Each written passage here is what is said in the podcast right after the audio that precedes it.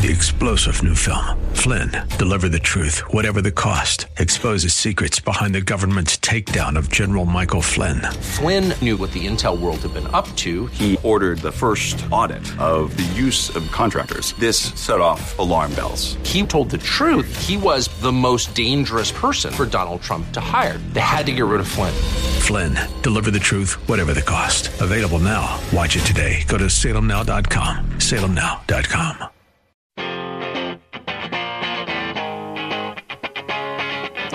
This song opened up on the radio on this day in 1991. Little Nirvana with you early in the morning on the Dave Elswick Show.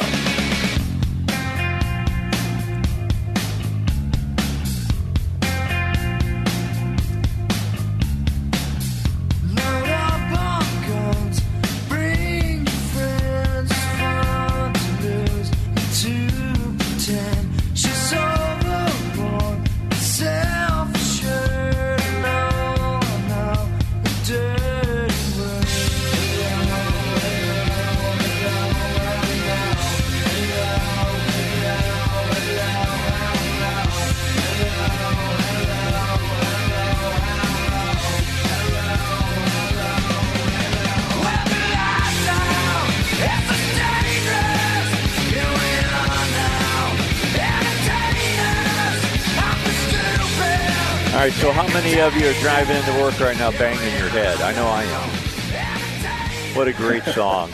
Nirvana Smells Like Teen Spirit hit the radio this day 29 years ago, 1991. Unbelievable how fast time flies by. I mean, I was 38 years old then. How's that one? I was saying I was quizzing Heidi and I was quizzing uh, uh, Seth about the song, and they hadn't even been born yet. That now that really makes me Wow. feel old. And Jr. was only five years old. I mean, he was just got he just been out of diapers for a couple of years. I'm just saying. Yeah, well, you know, you you got me. I couldn't think uh, for the life of me what you were talking about. I was like, what song? 1991. But yeah, As soon as you heard it, you song. knew what it was, Oh huh? yeah, hundred percent. That's right. You cannot. Uh, you cannot not. If you're a rock and roll lover, you cannot not know that show. We've done two big rock and roll uh, questions uh, in the last two days. Yesterday was the was uh, the anniversary, 64 years ago, when Elvis Presley appeared on the Ed Sullivan Show, Wow, and so we played the song that 64 years. Wow. 64 years, and they showed him complete. He had been on Steve Allen and a couple other shows, but they had only shown him from the waist up. They showed. They actually showed him in full body uh, in the uh, the the show for the. Uh, uh, Ed Sullivan show and watched him wiggle his hips, which was thought obscene in the in the, in '64. How far have we come in 64 years? Oh my gosh! Can you imagine if we had some like uh, uh, artist on you know whatever Yeah. channel, and that was the only thing they did? I think they'd be like, "Oh, well, what's, what's this guy? This is so Yeah, put- boring. this is ridiculous." Yeah, put put put Miley Cyrus on back 64 Right, years right. ago. We've Little gone wrecking, from little wrecking ball. yeah, we we yeah exactly. We've done the uh, we've gone from uh, shaking the hips to twerking uh, in Yeah, 64 no years. kidding. So very very different Unbelievable. Yeah, there is no doubt about that. Speaking of uh, different times, in, on this day in 1897, 25 year old London taxi driver George Smith became the first person ever to be arrested for drunk driving after he slammed his cab into a building. He was found guilty and fined 25 shillings. I have no idea how much that zeroes out to. In the United States, the uh, first laws against operating a motor vehicle while under the influence of alcohol went into effect in New York City in 1910. There you go. How about that one? And then if you're pulled over and they want to see if you're uh, drunk, you'd use the uh, uh, breathalyzer. Remember, you know that, right? You know when that uh, that came about? They came about the year I was born, 1953. That's when the, the and, it hasn't changed all that much. So anyway, I just thought you guys. I like to look back in history, and I, I thought those were pretty cool. To be honest, I, I just thought those were some pretty cool things. All right. With with that said, let's talk about big stories that broke yesterday. I was sitting here watching Fox News, and uh, they were carrying up the president, and he was doing a little uh, press conference, and he was talking about uh, names that he was adding to the list uh, dealing with uh, the Supreme Court and his picks uh, new na- other names that he wanted to put on his list for picks for the Supreme Court. He said, "Hey, look, let's let me show you the difference between whom I'm going to pick and who Biden's going to pick." He said, "Biden let out a list, and it's all a bunch of libs." And then he uh, gave this give gave his list, and there was one name. I mean, I I literally went back on my TV to listen to it again to make sure I hadn't heard it wrong. Tom Cotton is on the list for the president uh, for somebody that he might nomin- uh, nominate for the Supreme Court. Seth, what do you think about that? Well, I like you, Dave, had to go back and rewatch it just to make sure my ears did not deceive me, you know. But hey, I think when we look at Senator Cotton, we're looking at the future of the conservative movement. We're looking at the future of the Republican Party. If you look at the Senate, uh, there's nobody, maybe Lindsey Graham, just for the number of years he's been there. Uh, but when you think of foreign affairs and the leading voices, Tom Cotton is right up there at the top. When you look back at the Republican convention a couple weeks ago, Tom Cotton was one of very few senators to have a, a speaking spot. Not only did he have a speaking spot, he spoke on the night that the president did. So I think placement tells you something as well. And then to receive some news like this that you make uh, the short list, and again, among a very short company in the Senate, the only other senators named were Senator Cruz and Senator Hawley. I believe Senator Mike Lee of Utah was on the original list from 2016. Yes, so that's right. So right, you've only got four senators on that list. And I think it's very exciting news. You saw Tom Cotton very quickly uh, tweet out uh, that the First Amendment cannot be infringed, and that the Second Amendment means what it says, and that it's time to overturn Roe v. Wade, which tells yeah. you he's a go-getter. And and these these things mean what they mean, and there's no no room for uh, real interpretation on that. So no, I think it's very exciting. The, the only caveat I'd give to people is uh, to nominate a United States senator like that would really determine sort of where our Senate majority is because surely whoever is nominated will not be voting for themselves. So you remove one vote in that equation. So it it really makes important a that we elect Donald Trump in November, or else this list doesn't mean anything. But b that we elect a Republican Senate with enough of a majority uh, to withstand any pressure that those like Susan Collins, if she wins her tough race, will surely face uh, for a Supreme Court fight. But no, on the whole, I think it's it's in incredibly exciting. And once again, it's Senator Tom Cotton punching above Arkansas' weight class on the national scene. What do you think about that, Jr.? I mean, that that was just a big a big get for the for the senator, the junior senator. Absolutely, I think it speaks to the level of confidence President Trump has in Senator Cotton. I think uh, not just as a confidant, but knowing his education and background. I think he you make a terrific uh, jurist. I mean, and look for those sitting at home right now and, and think just because of sort of modern history that.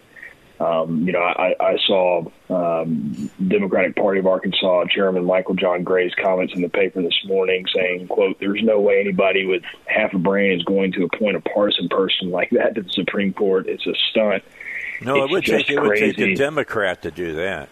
Well, I just think he goes on and says it's crazy, it's absolutely ridiculous. The fact that anybody would entertain it makes it even more ridiculous. Well, here's here's a little history lesson for you. There have been 58 uh, members of the Supreme Court that have been formally elected officials. 17 from the House, 15 from the Senate. Wow. We've had former president uh, uh, be appointed to the Supreme Court. Salmon P. Chase, former governor of Ohio, who ran against Abraham Lincoln uh, in that in that uh, storied primary uh, before the Civil War. Uh, he was appointed. He was a staunch abolitionist at the time. There have been justices appointed to the court with opinions, uh, with with partisan opinions, especially at that time.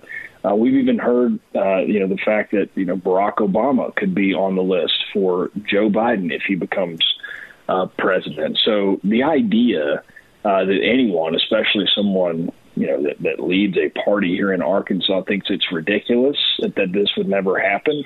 Uh, probably needs to read up a little bit on their history because this is not something that's a stretch by any uh, means. And I think uh, Tom Cotton is in good position uh, uh, for this opportunity. To Seth's point, a lot would have to happen. A lot of pieces would have to fall into place. Um, but it's a it's a badge of honor just to be uh, added to that list for sure. Yeah, it really is. It's a, it's a huge badge of honor, and I, you know, it's big uh, congratulations from me to uh, Senator Cotton. It's a big deal. Hey, here's what he had to say. I got a quote from him. I'm honored that President Trump asked me to consider serving on the Supreme Court. I'm grateful for his confidence. I will always heed the call of service to our nation. The Supreme Court could use some more justices who understand the difference between applying the law and making the law, which the court does when it invents a right to abortion, infringes on religious liberty, and erodes the Second Amendment. Wow, strong statement. That's such a strong statement. I mean, really is. Yeah. Here's the other thing too. When you go through, it, let's say that you know uh, Trump wins re-election and Tom Cotton is his nominee, uh, and he goes before all this. And, and to Seth's point, you've got the votes. In some ways, this is sort of more of a cut dry type of uh, nomination because look, uh, uh, this is you know you don't have to worry about where Tom. You know exactly where Tom Cotton falls on these particular issues. no it would be a very about that. interesting. Oh yeah, it would be a very very uh, interesting interview process, if you will, in the Senate. Uh, it would be very uh, fun to watch. But again, it's not like you're having to dig through all these, you know, past things just to be like, oh, well, they wrote something about, you know, abortion or whatever. I mean, he's laying it out there. there's no, uh, there's no ifs, ands, or buts. It's pretty clear where he stands on the issues. Yeah, no doubt about that at all. And you know, just interesting, Seth. I mean, I mean that it, it came out of nowhere yesterday. I mean, it was so bizarre. I'm sitting here watching TV, and, and the president says, "These are the uh, additional names I'm going to add to my 20 for the Supreme Court." And he said Ted Cruz, and and then he said Tom Cotton, then he said Mm-hmm. Hawley. You know, and I was like, "Wait, a- what?" Yeah. well, and you saw too that Senators Cotton and Hawley had statements, you know, ready to tweet out and put on Facebook immediately as the announcement was made. So they had certainly uh, been in consultation. One thing that occurred to me, Jr. talking about the confirmation process, is we thought Kamala Harris was unhinged against Brett Kavanaugh. Uh, if you imagine her losing in November, returning to the Senate. Oh, and my. to be on the Judiciary Committee hearing Tom Cotton come before the committee. if you thought you saw Unhinged before, uh, just hold on to your seat. Oh, for all of them. The left, they'll go crazy about you know Yep. Cruz or Cotton or Hawley. Oh my lord, they'll come. They will come unglued. Really, it it will be quite the spectacle to say the least.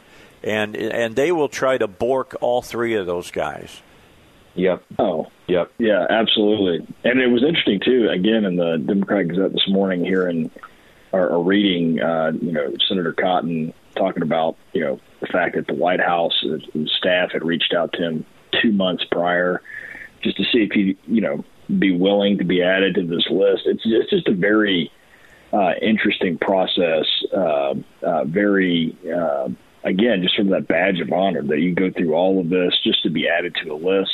Yeah. Um, and, and you're exactly right. I mean, look, uh, I, I think it's very disingenuous for any Democrat to, you know, like basically push down or uh, point out that some that you know in, that Donald Trump's um, uh, you know nominees to the Supreme Court are political and uh, you know this is just absolutely ludicrous, as Michael John Gross said. I think that's hysterical because I'm telling you right now, if Joe Biden wins the presidency, just imagine the next Supreme Court justice uh, uh, that they try to put on the bench. It, it will be it will be just as bad to the left uh, as Republicans. So it's just this sort of uh, consistent cadence and an expectation we have of Democrats that they say one thing publicly and do the exact opposite uh, when it comes to, to acting. Um, and uh, and so it's just just again you'll hear it right. It's that moral. Oh, it can't be political. They need to be nonpartisan. Blah blah blah blah blah blah blah. And then they do go and do exactly what they tell you you shouldn't. So yeah, yeah well, I talked about this Tuesday. Uh, the Democrats and the left are notorious for projecting. And that's exactly that's right. what they're doing when you listen to them right now. 21 after mm-hmm. 6, J.R. Davis is here from the Gilmore Group. Seth Mays is here from the Arkansas Republican Party. We're going to come back and we're going to talk about the president because, you know, he finds himself a little bit in hot water because of what he said to uh, Bob Woodward for a book called Rage. We'll talk about that when we continue on the Dave Elswick Show. All right, so yesterday, story comes out. Bob Woodward has sat down uh, to talk with the president.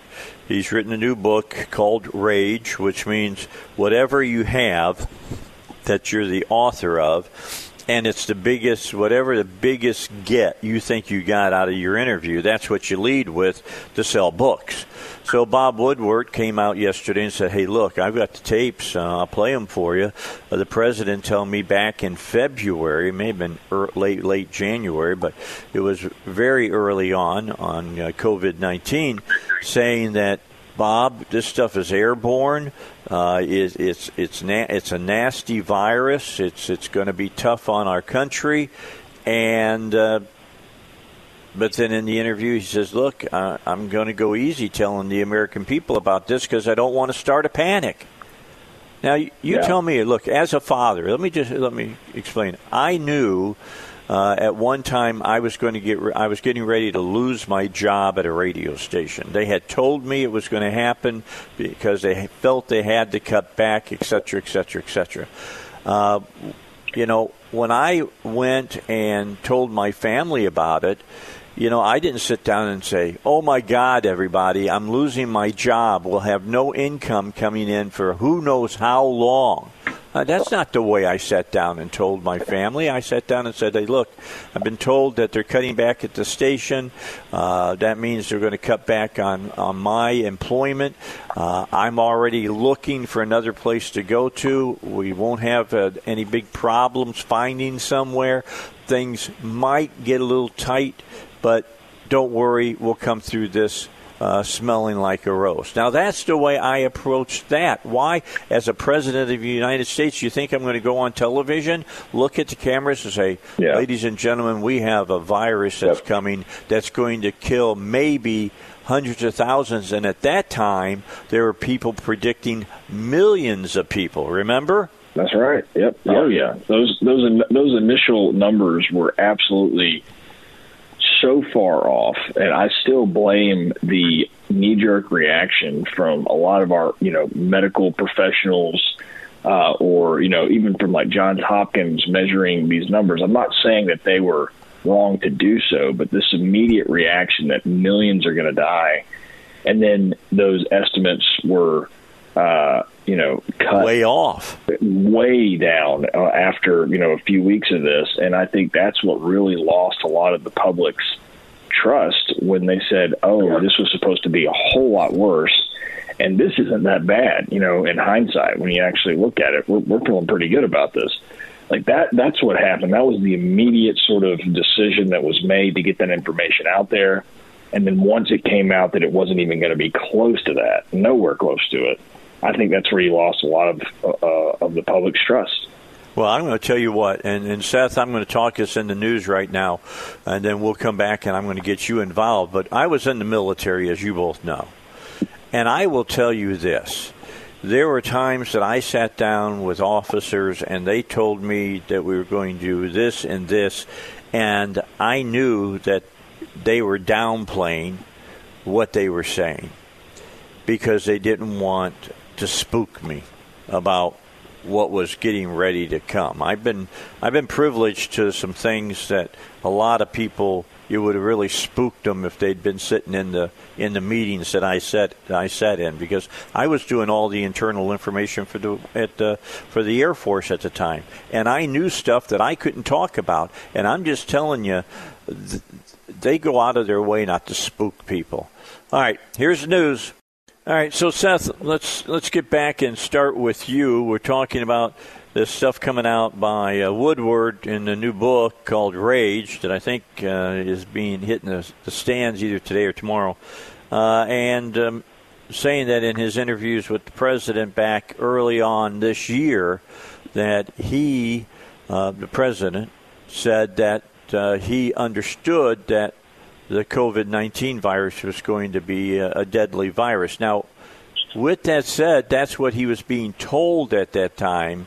I think some of that has changed over time, but does this hurt the president? Do you think? I, I think that his his answer about why he said what he said was uh, apropos for the time.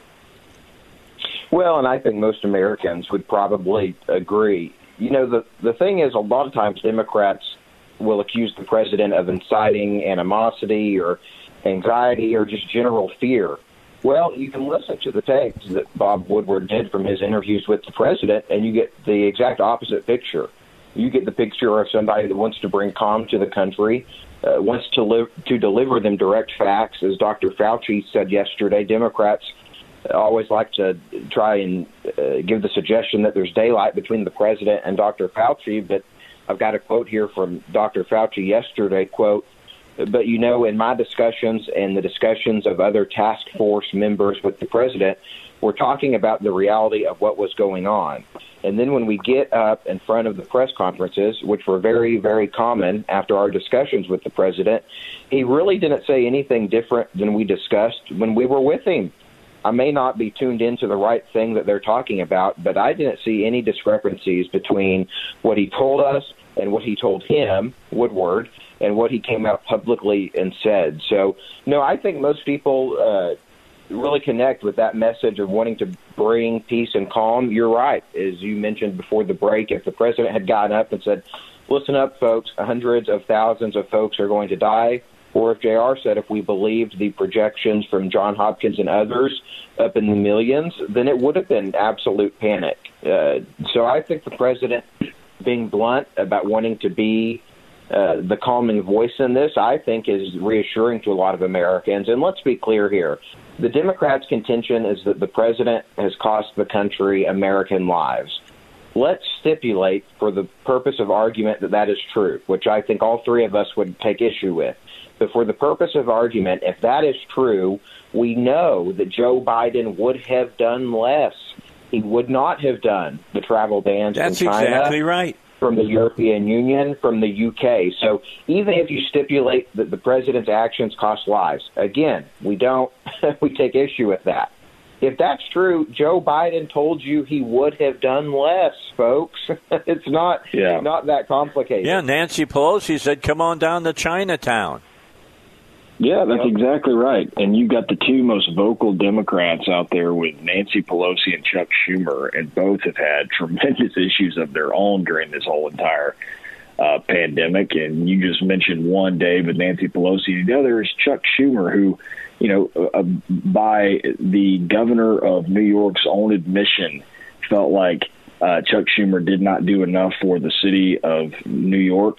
Uh, and uh, Governor Cuomo is responsible for basically taking patients that had COVID 19 out of nursing homes and sticking them back in nursing homes and killing yeah. a bunch of old people. Like that's like that. That's literally what a Democrat, uh, you know, what Democrat leadership did in in the largest uh, city in the United States. And so, uh, absolutely, I think it's ludicrous. I think that this idea. Look, we're it's you know we're, we're in September of 2020 in a presidential race.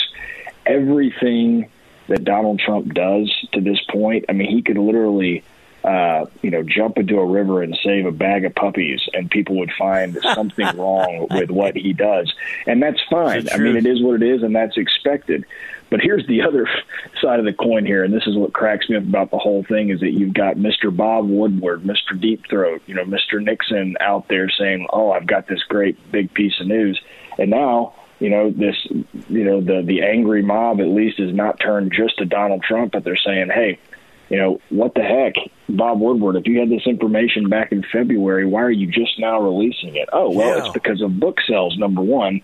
And then you've got Bob Woodward, who is like a, a freaking pull string. Uh, they said, well, well, why didn't you release it then? Well, you know, Dave, of course, his quote was, I wanted to know what the president knew and when the president knew it. This yeah. is like this is the same thing as like I'm an Auburn fan. Chris Davis, he's the guy who took back the kick six against Alabama. That man will never have to buy a dinner in Auburn, Alabama for the rest of his life. Bob Woodward is still resting on his what did the president know when yeah. the president know it. It's been years. And I just think it's hilarious that he used that again in this case when he clearly waited for book sales. That's that's the only yeah. reason he waited on this information. So it's just kind of funny. And and of course, you know, liberals out there, they're the mob's angry, but everybody else is like, well, we, we get it with Bob, it's fine. But the president should have done more when but we all. Here's the other key that I think we can't miss. Bob Woodward understood that would sell books, but here's what Bob Woodward also understood. It wasn't as big of a deal as a lot of people are making out making it out right now. He understands that. The government was reacting well, to this. I, I mean, he, he you're, you're right. He does under he did understand that, but he's certainly not defending that now. He's basically no. saying, "Well, I just wanted to make sure that you know uh, what what he was saying was accurate." It, that's almost one of the dumbest things I've heard in a long time. Look, I think Bob Woodward is an incredible journalist, and he's obviously uh, uh, had an incredible career. But to say, I just wanted to make sure what he was telling me was accurate. I mean, it wasn't like he was, you know, saying he solved the Rubik's cube in 30 seconds and you had to go verify that with someone. He's literally telling you point blank uh, in real time, this is what I feel, and then, you know, apparently saying something uh, opposite when he's out there in front of the media. So I don't know what he was fact checking. I think he was fact checking uh, how much more money he could make if he held off until uh, uh, the election. So I just think it's disingenuous. Again, it's just the Democrats as a whole uh, it was damned if you do, damned if you don't. I think the president handled it fine as far as how you know uh, how he uh, conveyed this to to the American people. Um, and for any Democrat that's going to blame President Trump for the number of deaths in this country is is ludicrous. We we all could have done a better job, right? I mean, this is something no one's ever dealt with, and so yeah, sure, hindsight, yeah, we all could have done a better job, but don't blame the president for the number of deaths in New York City or in you know uh, the San Francisco Bay Area. I mean, it is what it is, uh, and and so you know, just I think it's just disingenuous, and people need to remember that. So here's a big question: What other journalist has ever had Robert Redford play him on the big screen? I'm just saying. yeah. Come on, well, man. I know there's look. Yeah, Carl Bernstein got Dustin Hoffman. Right, and you know yeah. Bob Woodward, as Jr. pointed out, is mindful of, of the time in which he released this, and and people are mindful to, to Hollywood and who's going to play him on uh, the big screen. They just might want to watch the subject material if they want to be nominated for an Oscar. Now that they have changed the uh, yeah, uh, we're going to talk about that. that. We got to we got a break and and and Kirstie Alley, holy cow! I mean, she pulled down the tweet, but her tweet was great I loved it. I'll read it to everybody when we come back. Uh, best picture. Holy macro. Uh, not a good time to be an artist right now in America. 17 mm. minutes till 7. J.R. Davis from the Gilmore Group, and we got Seth Mays from the GOP with us. We'll talk a little culture with you when we come back on the Dave Elswick Show. All right, let's come back, finish up our final segment. Unbelievable. Final segment, guys, this morning with uh, J.R. Davis from the Gilmore Group, Seth Mays, uh, of course, from the uh, Arkansas GOP, and little culture wars for us. Uh, the uh, folks that set up the rules for uh, the uh, Oscar have changed the rules on Best Picture. This is reported yesterday in the Los Angeles Times. Wait till I read this to you. The standards require one of the following. Not that it be a good movie, okay? That's not one of the standards. One of the standards is they require one of the following at least one of the lead actors or significant supporting actors is, un, is from an underrepresented racial or ethnic group at least 30% of all actors in secondary and more minor roles are from certain underrepresented groups. Or the main storyline, theme, or narrative uh, is uh, centered on an underrepresented group. To be eligible for Best Picture, a film must meet at least two standards across four categories on screen representation themes and narrative, creative leadership and project uh, team, industry access and opportunities, and audience development within each category are a variety of criteria. And they go, it goes on and on. Well, Kirstie Alley, uh, you know, from you know Star Trek, you remember for, from that. You remember from the movies with John Travolta. Look who's talking. How about the and and Cheers, of course, on TV. In response to this blatant violation, uh, violation of artistic freedom, Kirstie Alley said the new rules are, quote, a disgrace to artists everywhere. This is a disgrace. This is her tweet now. This is a disgrace to artists everywhere. Can you imagine telling Picasso what had to be in his effing paintings? You people have lost your minds. Control artists, control individual thought, and this is my favorite part of it Oscar Orwell. That from uh, Kirstie Alley. Now, she deleted that tweet and then later wanted to clarify that she supports diversity and inclusion, but opposes the mandating of it. Quote, I deleted my first tweet about the new rules for Best Movie Oscars because I feel it was a poor analogy and misrepresented my viewpoint. I don't think so. I think it was perfect. I am 100% behind diversity, inclusion, and tolerance. I am opposed to mandated arbitrary percentages relating to hiring human beings in any business, she said. What do you? Unbelievable, guys. What do you think about this? This is the cancel culture gone absolutely bat guano. Well, one of the key points you had read there, Dave, of the four categories you have to meet, they mention on screen representation, themes, and narratives. Themes and narratives. So, what does that mean? If you throw that in the translation machine, that means you may get a Best Picture nomination for the subject that you are covering. As you said at the beginning, whether it's good or not, but controlling exactly what the point of the movie is could be a deciding factor as to whether you're nominated uh, or not. And when you read through these quotas, it sort of reads like this was approved by the CCP, like the Chinese Communist Party had a hand in writing this. This is something that you would see in a country like that that wanted to control thought and expression. It's just wild that having nothing to do with the actors, with their performances, with the cinematography, uh, anything to do with really uh, what the film is presenting, but it can solely be decided on the theme of the movie, and if the theme is woke enough uh, by the Academy, to be whether or not it receives a nomination for Best Picture. Again, as you said, nothing to do with whether the movie is good or not, but solely what it focuses on. That's right. Well, we've seen that happen in the past.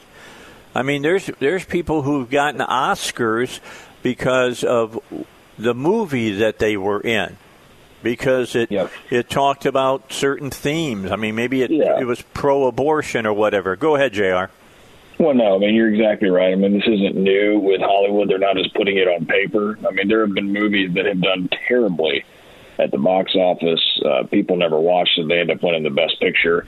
And that's fine. It is what it ever. If it's about, you know, right, your expression of art and you're saying that this movie was was the best of the year based off of you know the way it was shot and the script and the screenplay. That's fine. That's not what they're doing anymore, though.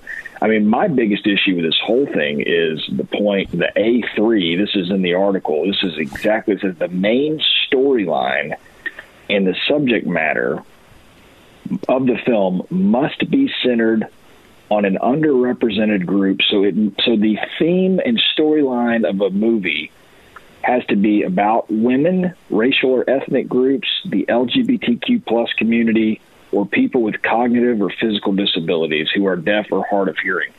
So going forward, according to the you know American Motion uh, whatever Motion Pictures Association or whatever, they're saying that if you want to be nominated for Best Picture, your narrative, your theme, your storyline must be based on one of these four things. This is Talk censorship. Uh, this is censorship. Well, I mean, when you look back, Dave, just at the last few movies, I mean, look, this last year, Once Upon a Time in Hollywood, that was a really good movie. Quentin yeah. Tarantino. Did that meet the requirements? No. No. It didn't. Uh, Joker, Jojo Rabbit, The Irishman. I mean, not not again based on this criteria. I mean, this is unbelievably a, a Star is Born. Remember that with with Lady Gaga and and and uh, Bradley Cooper. That wouldn't meet it. I mean, so you go back just in the last two three years. Uh, you know, movie after movie would not meet this threshold. So now you're saying that every major movie that comes out of Hollywood that wants to be considered for best picture has to meet one of these four narratives uh, as far as, as the actual subject goes. I just think that, I mean, just look, regardless of your politics and what you feel, and, you know, the uh, Oscar Orwell, which I love that line, regardless of any of that, that's just ridiculous. Like, this is absolutely just ridiculous. It makes no sense. It hamstrings uh, uh, every creative thought out there in Hollywood for you know uh-huh. someone who's who's you know going out to L.A. Dave to to make a movie that they've written and and, and worked hard on. Now it has to meet certain criteria even to get a look. I just think it's just one of the dumbest things Hollywood has done in a while, and that is saying a lot. Yeah, you're you're exactly right. I'm I'm going to be interested to hear from some of the great directors like Scorsese and Spielberg yeah. and, and uh, Christopher Nolan and some other folks. You know what they think about this. Uh, let's let's so does, face it. You know. Yeah, where does Avatar fall into the? Uh, yeah, like that is. I mean, like just movie after movie after movie. That's nuts. Well, you know, Avatar falls perfectly into this because it's about an alien race. there you go. Exactly. And it's anti-American and anti-military. I mean, uh, for those two, those three reasons, it in all, they're they're going to keep on doing this. I just, I when I when I read this, I just thought, you know, I think Hollywood jumped the shark. I really do on this one. I want to. I, I really want to see if if some of the big directors uh, push back on this. It's kind of like the same thing with like you know the Democratic Party. There's just it, this to me just underscores how many factions there are in the Democratic Party and how fractured uh, uh, the party really is. I mean, you go to yep. the DNC and it's all kumbaya, we're all together. Uh, but man, it is so broken, and there's so many cooks in the kitchen. Uh, it's just it's they're in bad shape, and this is just a complete overreaction to try to appease everyone, and you're never going to do that. Hey, I, yep. I've kind of taken over the conversation a little bit this last segment. Seth, anything else you want to add to this thing about Hollywood? You know, I think you're right. I think you, you definitely will see a lot of pushback uh, from directors for all the reasons JR mentioned. The movies that wouldn't meet that, you think Avatar, you think really any science fiction movie, Star Wars, or or anything that has an alien race. What about The Simpsons? They're yellow. You know, if they make a movie, could they be considered? so it's, I, I think you'll definitely see some pushback. And it, as JR said, it is one of the most ridiculous things we've seen out of Hollywood. And Dave, that takes a lot of real estate into consideration, a statement like that. I, I really agree with you. All right, Seth Mays from the Arkansas GOP, J.R. Davis. Guys, I'm going to let you sleep in next week because uh, Robert Steinbuch will be filling in for me while I'm on vacation. I'll talk to you in a couple of weeks, all right? All right, we'll thanks, Dave. Have a good one. All right. I got to get out of here. Robert Steinbuch is coming on for me uh, because I got to go see my doc hopefully, the last time I got to see him in a while. And then uh, I'll be back tomorrow morning at 6 a.m. right here on the Dave Elswick Show. Don't go anywhere.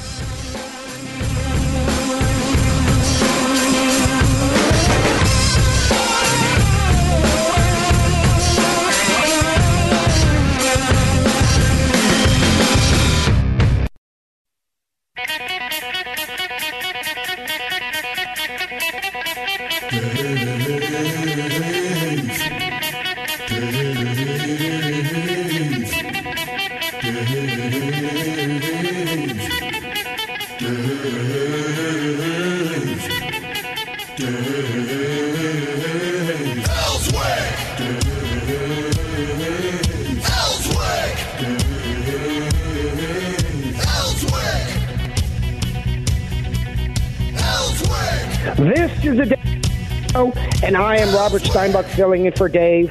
It is, let's see, what time is it, Heidi? It's 7.06. Heidi's going to help me out today, uh, telling you the time, the weather, and the breaks because I'm barely competent enough to be talking about the topics uh, over which we speak or about which we speak. So any other mechanical or intellectual efforts on my part would be for naught. So, Heidi, thanks in advance uh, for helping us out uh, today. Uh, you know, I can use it all that I can get. Folks, what is the topic of the day? And by that, I don't mean today.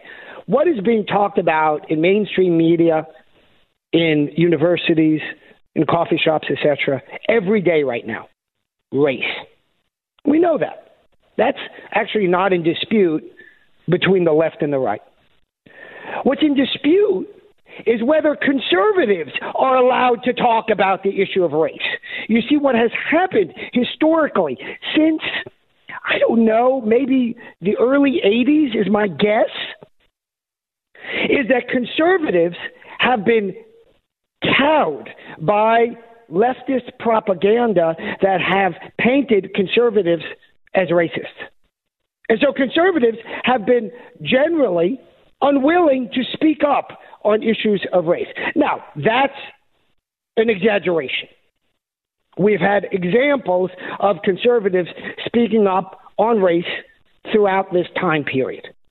But if you look at conservative politicians during this time, they didn't say much about issues of race. If you watch, by analogy, if you watch this interesting docudrama about Phyllis Schlafly, uh, and she was on the women's rights uh, issue from a conservative conservative perspective. She uh, campaigned against the Equal Rights Amendment, and that amendment failed.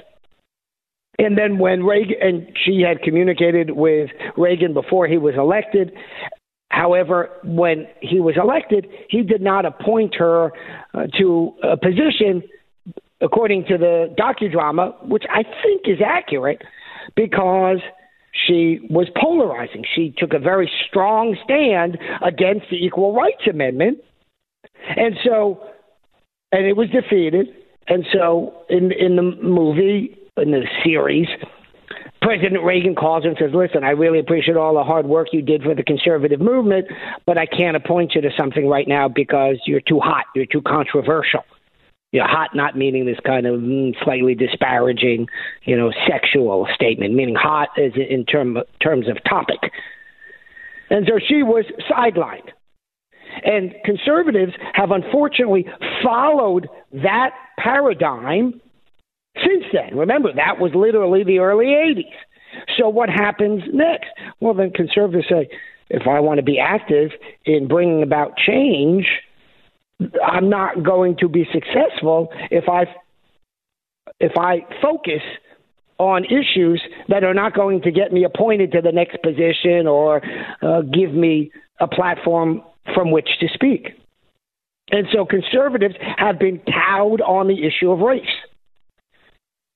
Now we've seen a, dry, a dramatic turnaround in that issue through President Trump and others around him who have said, we're going to speak to these issues and we are going to espouse the conservative line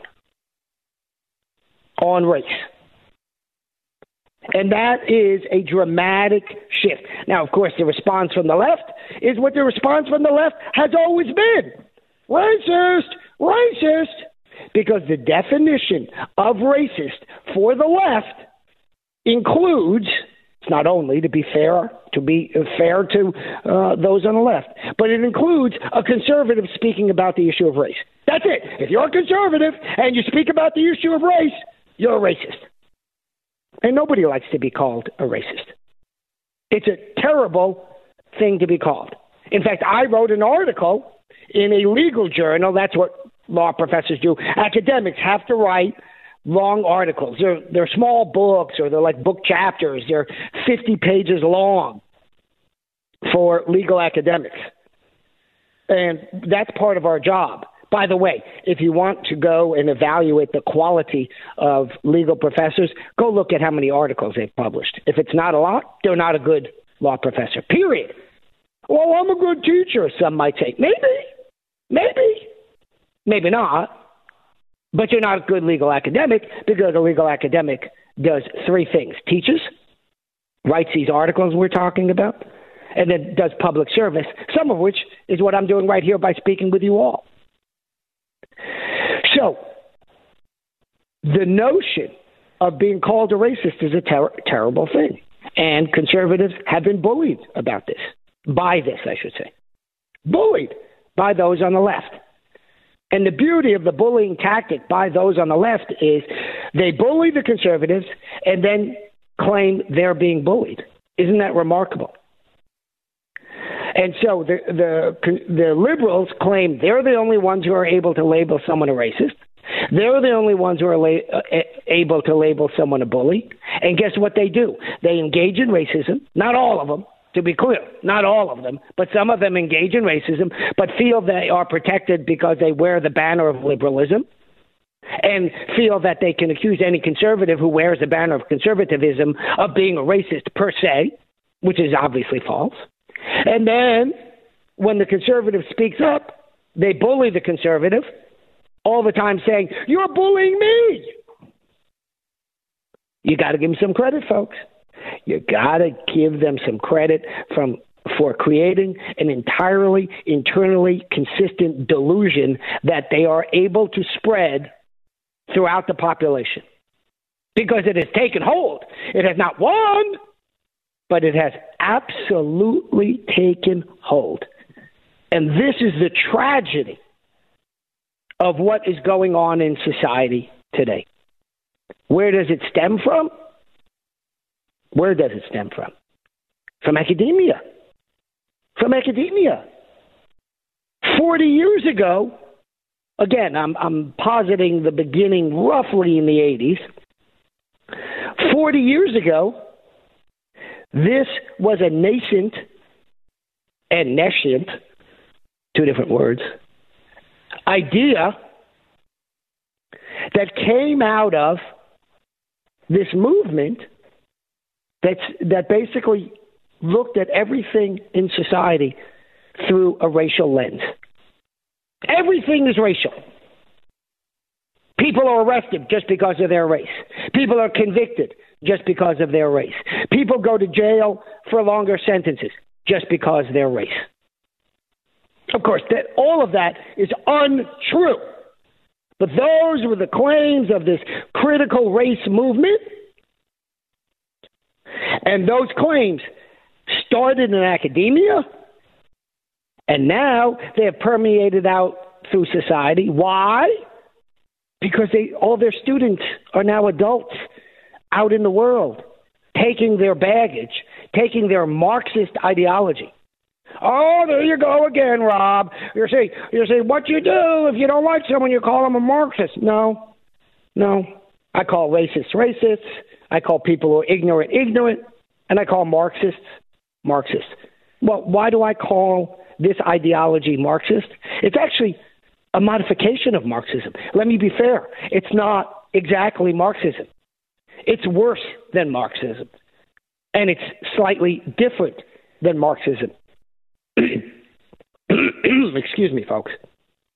Marxism divided up society by class. Well, those with the capital, by the way, that means money. Those with the capital, they're evil and they exploit the worker. By the way, how do capitalists exploit the workers? By hiring them and paying them. That's how they. Oh, they're not paying them enough. Okay, well, you can go to another job. Well, there aren't any other jobs that are paying well. Really? Really? Doctors don't make good money. Lawyers don't make good money. Plenty of others, by the way. Okay. Every well, why did you become well? Well, well, the worker doesn't have enough money to become the capitalist and start his own business. Oh, because all of these businesses that we know of were started by people who inherited their wealth, right? Wait, no. Steve Jobs didn't inherit his wealth. Oh, uh, Bill Gates didn't inherit his wealth. Oh, um, the the Facebook kid didn't inherit his wealth. Mm. Oh, well, maybe these models don't work as well of the left as we thought they would. So Marxism focuses entirely on, or essentially on class. The new Marxism, the Marxism of the Democratic Party today, the Marxism of American left today, the Marxism of what they themselves call progressiveness, is instead of focusing on wealth, they focus on race. It all is determined. Everything in the world, everything in society is determined by wealth, says the left, says the new Marxism. So we're going to talk a little bit more about this topic. Heidi, is it time for us to take a break already?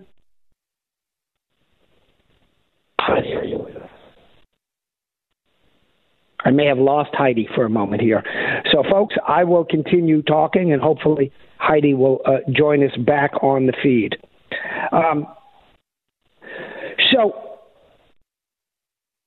the left has this idea that it's all about race.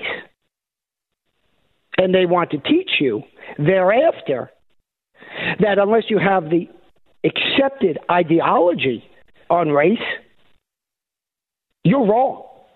You're evil. And wait for it, folks. Wait for it. And you're a racist. That's how this false equation is set up by the left. It's very convenient. You can't be right because you believe in conservative principles. You can't be right because you believe that the best approach to racism, which does exist, is to not discriminate. Chief Justice Roberts quite famously wrote uh, The best way to stop discrimination is to stop discriminating. It's not a particularly controversial topic unless you talk to somebody from the left.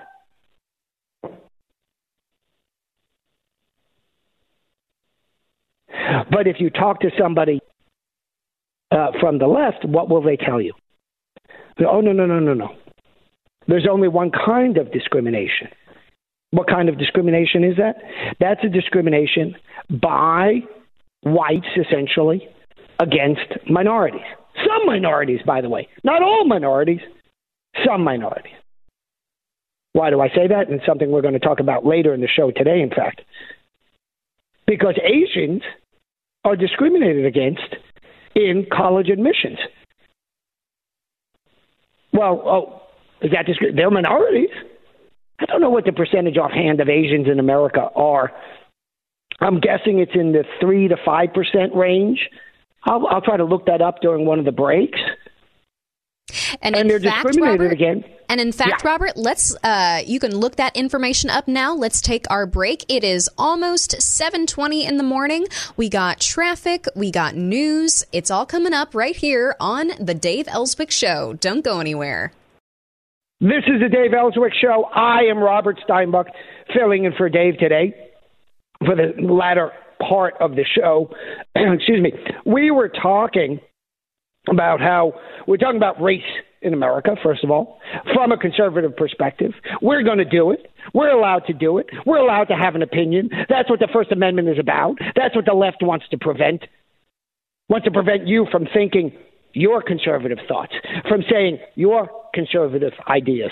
The left wants to be able to fire you, literally, for saying things on your Facebook if you work for the government while you're at home. If they find that, well, we find those comments disruptive. You see, if someone were to read those, what? If you're at home in your footsie pajamas and you write something on Facebook at night and you work for the government, they should be able to fire you for that? And the left, that's what the left wants. The left testified to that effect on a bill that was introduced into the Arkansas legislature last session. It didn't uh, go through. It will this time, if I have anything to say about it. That bill will be introduced, and we will push ahead on that bill, and we will watch each and every liberal and conservative legislator to see how they vote on whether or not public employees have the right to free speech on their own time. People say, well, you know, well, that's already protected by the First Amendment. First of all, wrong. Wrong. I'm sick and tired of a bunch of backbenchers telling me what the First Amendment protects. Now, if your argument is it should be protected by the First Amendment, I agree with you. But I don't care what should be is. I'm telling you what is. The Supreme Court has said that's not protected by the First Amendment. If the if the government entity determines, well, that's that's too disruptive, and the court uh, the court says, well, you know, we could see how there's some disruptive effect. Out you go. Well, here's the thing. I don't care if it's disruptive. Your free thoughts and free speech on your own time, however disruptive they may be to some mid level leftist bureaucrat? I don't care. And you don't care. Because that's what freedom of speech and freedom of thought are actually about. So, has the interpretation of the First Amendment been butchered by the Supreme Court, by, amongst others, conservatives or so called conservatives? You betcha. Absolutely. But we see some changes. Last week, the Office of Management and Budget. Now, that's the office basically that hands out money uh, within the executive branch. Uh, Department of Labor, Department of Commerce, Department of Justice. They are controlled, not entirely, but often by the Office of Management and Budget because they're the folks that give out money for buildings and give out money for training and all sorts of activities. So they are the filter by which these other executive branch entities operate as a practical matter. Because nothing happens without the big bucks or even the small bucks and they put out uh, the director. His, apparently, his name is Russell Vought, meaning I didn't know who he was before, and it doesn't matter. Russell Vought put out a memorandum last week. Uh, let me read you part of that memorandum, and then we're going to discuss that. We're going to take a break, as we always do, by the way, uh, shortly at the bottom of the hour. So I'm going to start reading this. Heidi's going to interject uh, when the break comes on because, as I said uh, when I uh, took over today's show for Dave, uh, I'm barely capable of talking to you, no less monitoring the time.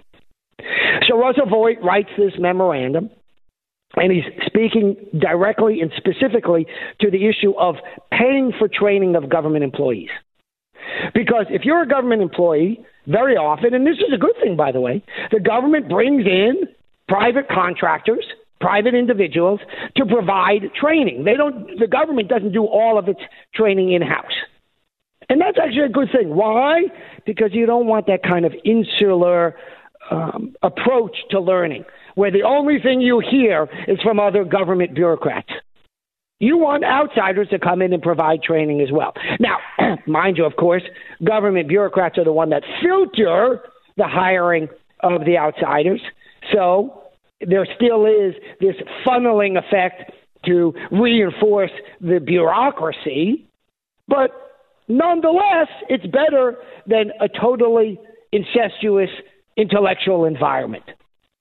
The totally incestuous and sexual, uh, incestuous intellectual environment is. All right. Academia. All right, Robert, let's stop there. Um, Rush Limbaugh is just about to come up. We, ha- we have to hear what he has to say. We also got weather and traffic, and then we will be back with Robert Steinbuch filling in for Dave on the Dave Elswick Show.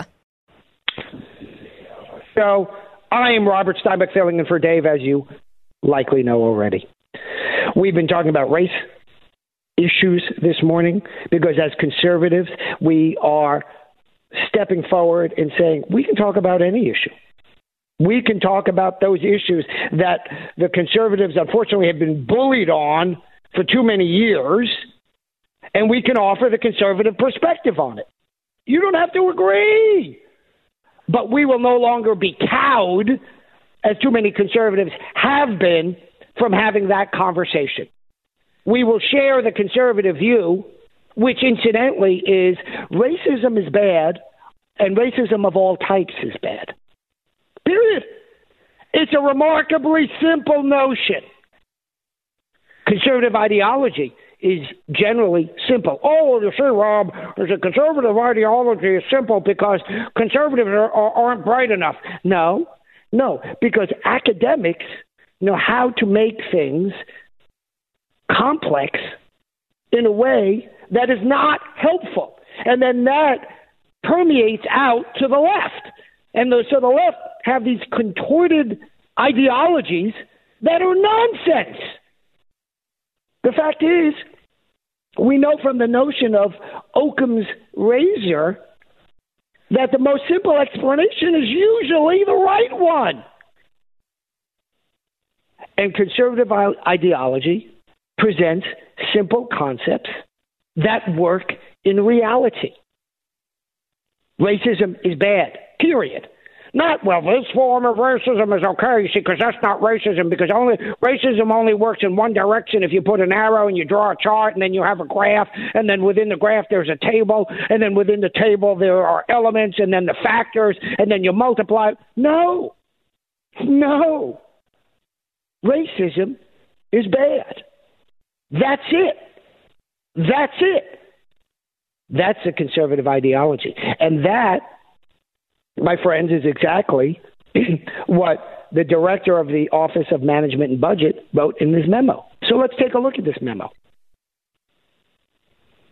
The director writes it's come to uh, the president's attention that executive branch agencies, as I referred to uh, before the break, have spent millions of taxpayer dollars. That's the first thing to focus on here. These are your this is your money, folks, on so-called training. It puts in quote training to believe in divisive anti-American propaganda. Well, what's he talking about? He says, for example, according to press reports, employees across the executive branch have been required to attend trainings that uh, where rather they are told that quote virtually all white people contribute to racism end quote or where they are required to say that they quote benefit from racism end quote. So first and foremost the claim that virtually all white people contribute to racism that is a false claim. That is that is a lie. Virtually all white people do not contribute to racism. And in fact I'm more than confident in saying that well over, well over the majority of white people not only do not contribute to racism, they are also not racist. Uh, maybe I should say that in the reverse order. I don't think it much matters one way or the other. In other words, the vast majority of white people are not racist. The vast majority of any people, by the way, any race, are not racist. Well, you can only talk about white people when, when we're talking about racism because only white people can commit racism. Oh, wrong. Wrong. This is another one of these uh, trans. Uh, transmorphication. I don't know if that's a word, by the way, folks. Uh, that the left has done to reality and to language. So, what is racism? It's when someone uses race in a negative uh, way to, uh, or, well, uh, let me rephrase it. That's true, but let me say it uh, in a broader way. So when someone uses race as a measure of merit, of quality, because it's not, right? Your race doesn't matter on whether you're a good person, a, ba- a bad person, you're a capable person, a not a capable person. No, that doesn't matter. It's not caused by your race. Now, let's be clear. There are certain attributes of different races that make that can benefit members of those race races. So, for example, um, uh, uh Northern Europeans tend to be taller than than Southern Europeans, right? We know that the, the Norwegians tend to be tall. Not all of them, but that factor, that characteristic, is linked to their race. Is it race or sub race? I don't know if it's a race or or their their um, nationality. Now, where the border sits doesn't matter, but the Norwegian people are a people, are a population. Race refers to a broad population. That's all it refers to, folks. So we know that Norwegians tend to be tall. Well, if height is a, is a benefit in some capacity, well, then there is a, a benefit to having Norwegian heritage. But of course, what we're looking at there is the height. So if you find someone from Spain who's tall, you don't care that they're from Spain, meaning Southern Europe. So there is this linkage uh, with uh, population, but it's not that the race is dispositive, it's that some other factor is linked to race, like red hair and freckles. So if you're looking for a red haired model, you'll probably get a lot of folks with freckles but you're not looking for the freckles or vice versa. I diverge from this memo, needless to say, because I am pointing out the notion that racism can be affected by any group against a different group based on race. You can have other forms of discrimination, by the way. We don't call the discrimination against women, for example, sexism Uh, racism, we call it sexism. By the way, if you had a group of women who were discriminating against men, that's sexism as well. Oh, no, you see, it can only go in one. Di- no, it can't. No, it can't. And in fact, the law recognizes that. The law says that if you discriminate against a man because he's a man, that's sexism. If you discrim- discriminate against a black person, a white person, an Asian person, based on their race, that's racism. So, again, the uh, left tries to manipulate language when the clear, simple, right? That's what I talked about at the beginning of this segment. Simple explanation is that discriminating based upon race, no matter what the race is, is racism. And that's what the director of the Office of Management and Budget is seeking to root out. We, as taxpayers, should not be spending taxpayer dollars to tell white people that they're racists when they are overwhelmingly not. And when, yes, yes, there are some people who are racist, there, uh, white people who are racist, Asian people who are racist, black people who are racist. You pick the group, and there are some of them are going to be racist. But from every group, folks, not necessarily in the same percentages. I have no idea, by the way. But the notion that only white people are committing racism, that's leftist propaganda. That's all it is. And that ties into this notion of critical race theory. Critical race theory only looks at racism from one direction. And so the letter goes on to say, according to press reports, in some cases, these trainings have further claimed that there is racism embedded in the belief that America is a land of opportunity or the belief that the most qualified person should re- receive a job. The notion, folks, of a meritocracy, that merit should be the prevailing characteristic set that determines whether you get a job, whether you get into college, whether you get into law school, is under attack from the left. Now, one of the attacks by the left is, well, you see, Rob, uh, um, uh, colleges let in people who are who are not meritorious when it comes to academia. They, they're meritorious uh, due to uh, sports. They let in athletes. Or colleges, you see, uh, uh, let in people who are relatives of uh, big donors or people who graduated from, you know, the sons and daughters of those who graduated from that same college previously. That's not merit. They're right. That is an absolutely true statement. That is a statement by the left that is absolutely true. Merit, when it comes to academia, is not measured by proficiency in sports. I have no problem if schools want to have sports, but if schools want to maintain academic environments and say, as they do, to be clear, that they admit folks based on merit, well, then how good or bad they are at sports is not a factor. Sorry. And I played sports in college. I was not a starting player in any event, but I played sports and I enjoyed it. If you want to say, look, we have two candidates who are uh, uh, of equivalent academic credentials, we will let in the sports person because he's more well rounded, that's okay because you started out with the merit, and then on top of the merit, this person had a plus factor. That's okay. And by the way, that's why I'm okay with the notion that if you want to say that affirmative action is what it started out as being, what it was supposed to be, and what it's not today, folks. That is, well, you have two roughly equivalent folks, and then you have someone who's from a minority group, so we give them a little plus factor. Okay. We call that a thumb on the scale. Okay. But that has no resemblance to what goes on under the guise of affirmative action today. Affirmative action today, for the most part, for the vast most part, can I say that? For the vast majority, affirmative action is dramatic and overwhelming advantages given to people based on their race.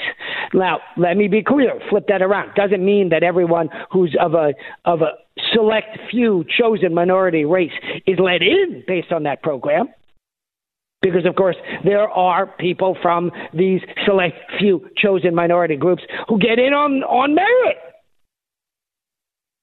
The general population can't de- decipher which is which or who is who without looking at the data. But certainly, there are members of the chosen select few sub minority or minority groups or select minority groups that get in uh, based on merit. And then large numbers who get in based on race based admissions, where race becomes the overwhelming factor in determining admissions.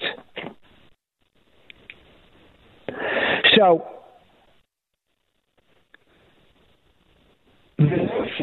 that the head of OPM is criticizing is that there's no such thing as merit, because that is one of the mantras of the new left.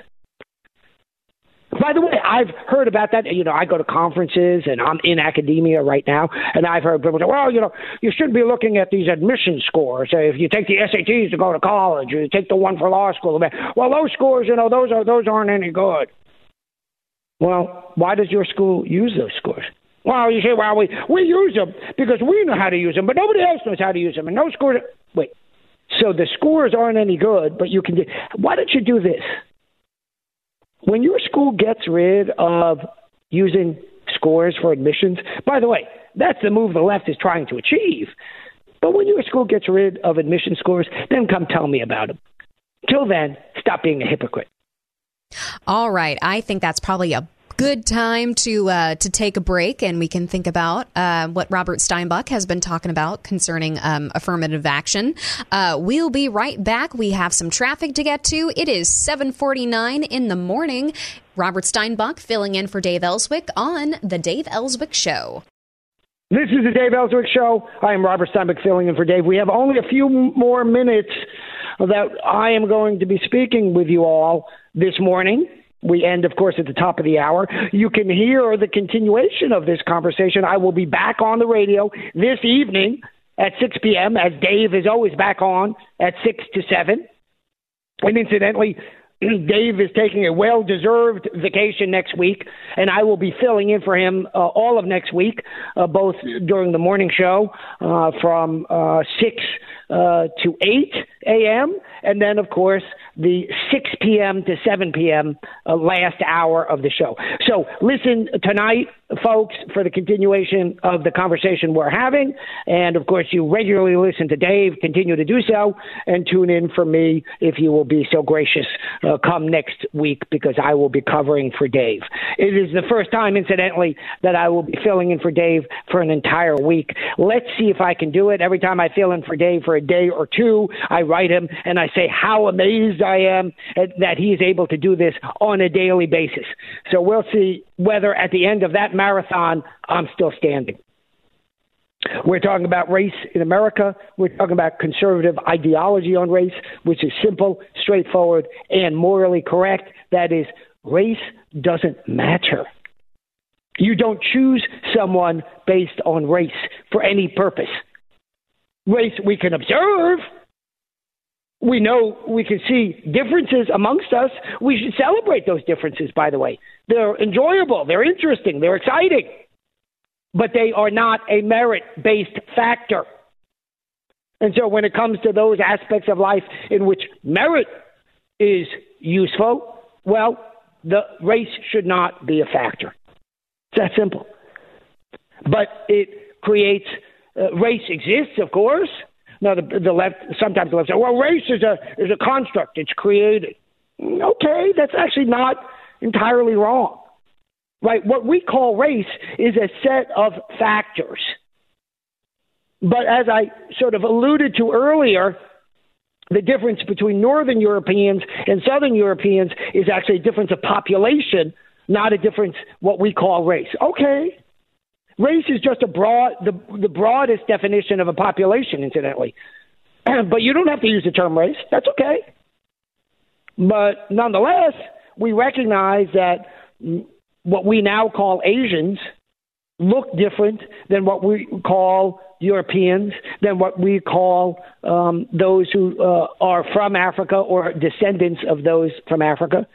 So we generally use the term race, but you don't have to use race. That's okay to the extent that people suggest, well, if you use the term racist, it suggests it's more important. I don't know. I mean, I don't care. You can call it something else. Call it differences. Okay.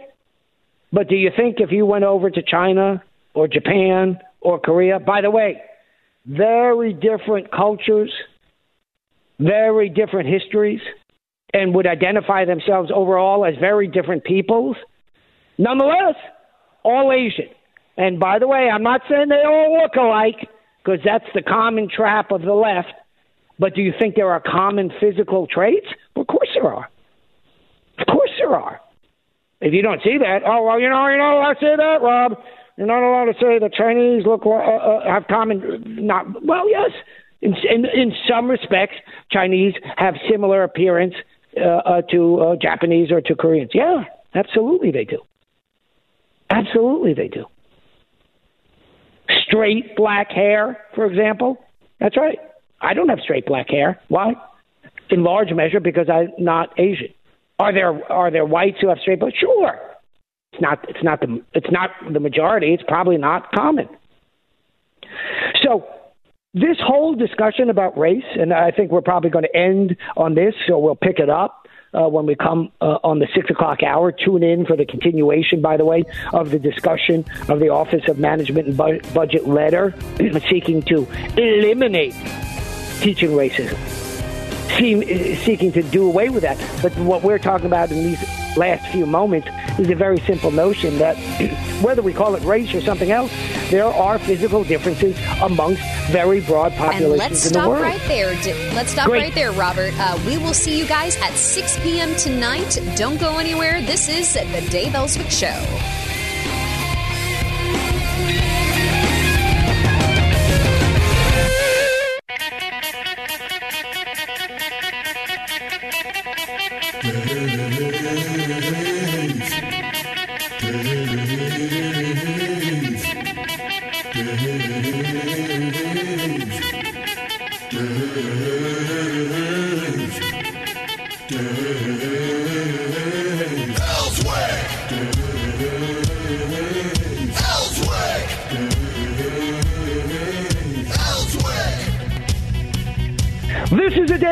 Show. I am Robert Steinbuch, filling in for Dave at this 6 to 7 p.m. hour.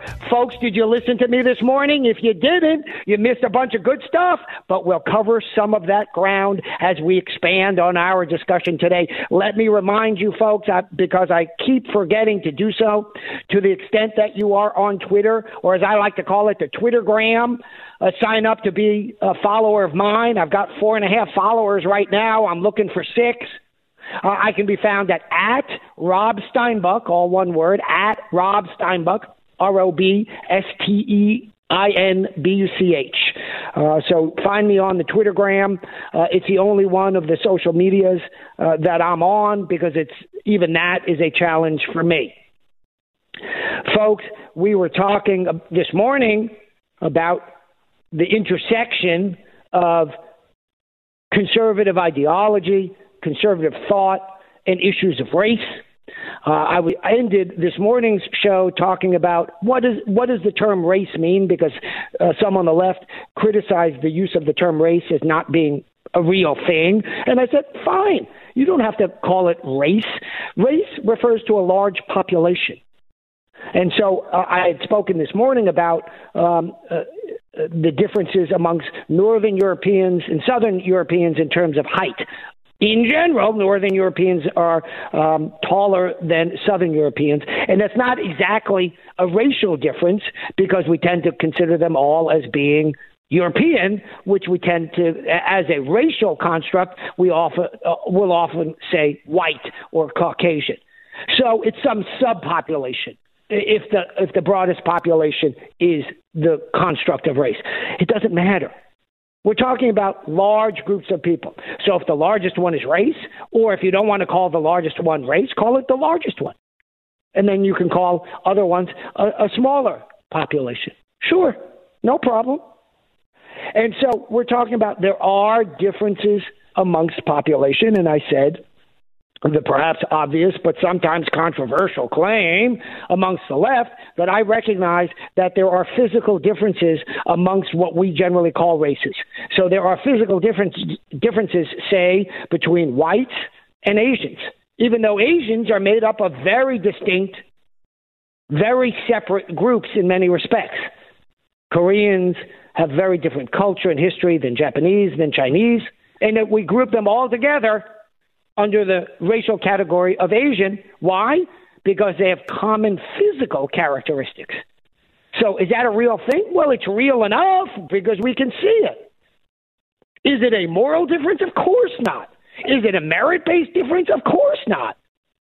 We shouldn't be choosing people who are Asian over whites or vice versa for admission to school, for hiring jobs, etc., because they happen to have long, straight, well, maybe not long, but straight black hair. No. But do we recognize, oh, well, that student has straight black hair and other characteristics, so that student is, let's say, in this hypothetical Asian? Can you see that difference? Okay, sure.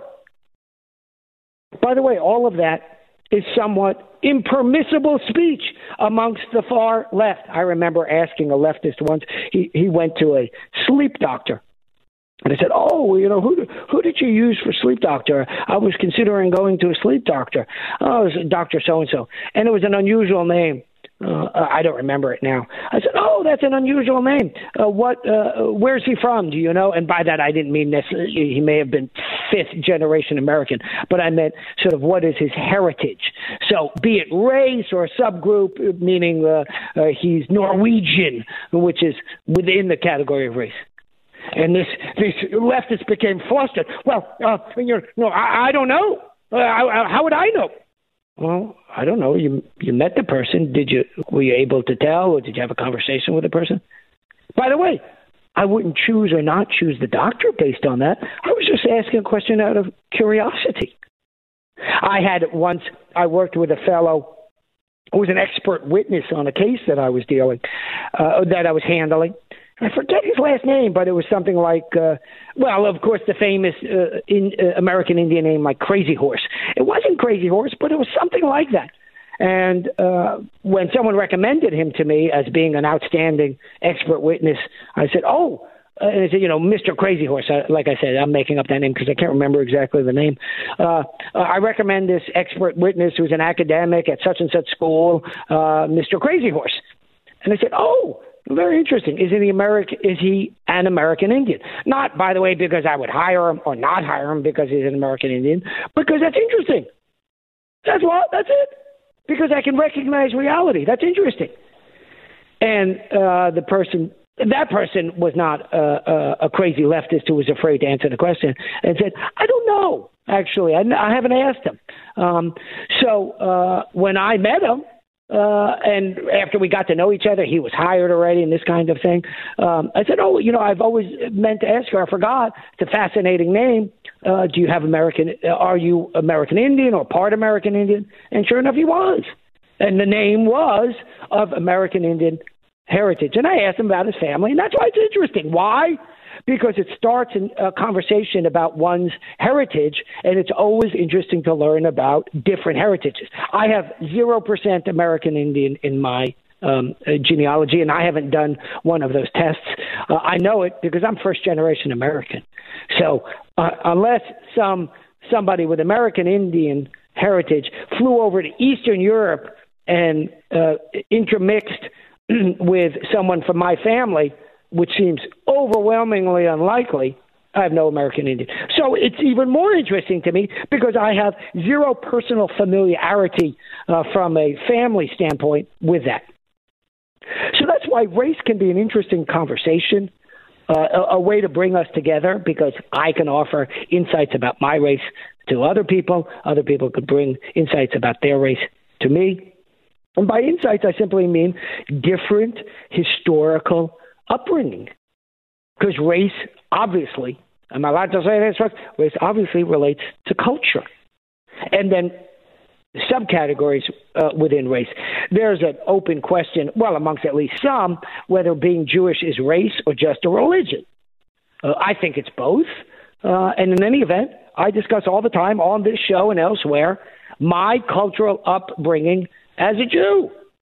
And I have had nothing but warm reception, by the way, in Arkansas from folks when I bring up the topic, because Arkansas has a small Jewish population. And so when I talk about it, I often find people interested in having that discussion. Not, by the way, in academia. Not in academia. I have found no one particularly interested in it. Uh, that, that's the irony. But amongst the general population, very interested amongst evangelical Christians, even more interest. Because there's a kinship, albeit obviously they're highly disparate uh, religions.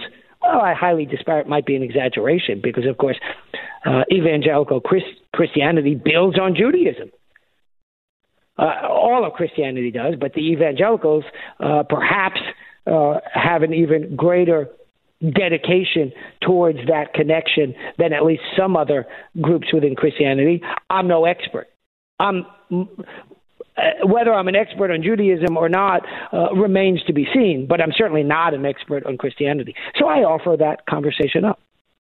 So this is all by way of a very long-winded background, folks, to say we're talking about race, and it, it intersects with religion, it intersects with culture, and it intersects our lives often, and we should be happy to deal with that intersection in a positive way.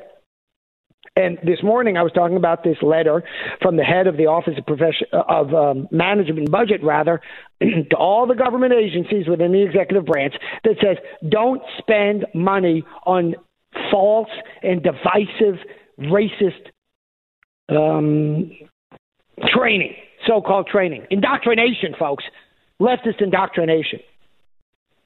And so the letter itself goes on to say these types of, and this is my term, racist indoctrination, trainings not only run counter to the fundamental beliefs for which our nation has stood since its inception, but they also engender division and resentment within the federal workforce. We can be proud, says the letter, that as an employer, the federal government has employees of all races, ethnicities, and religions.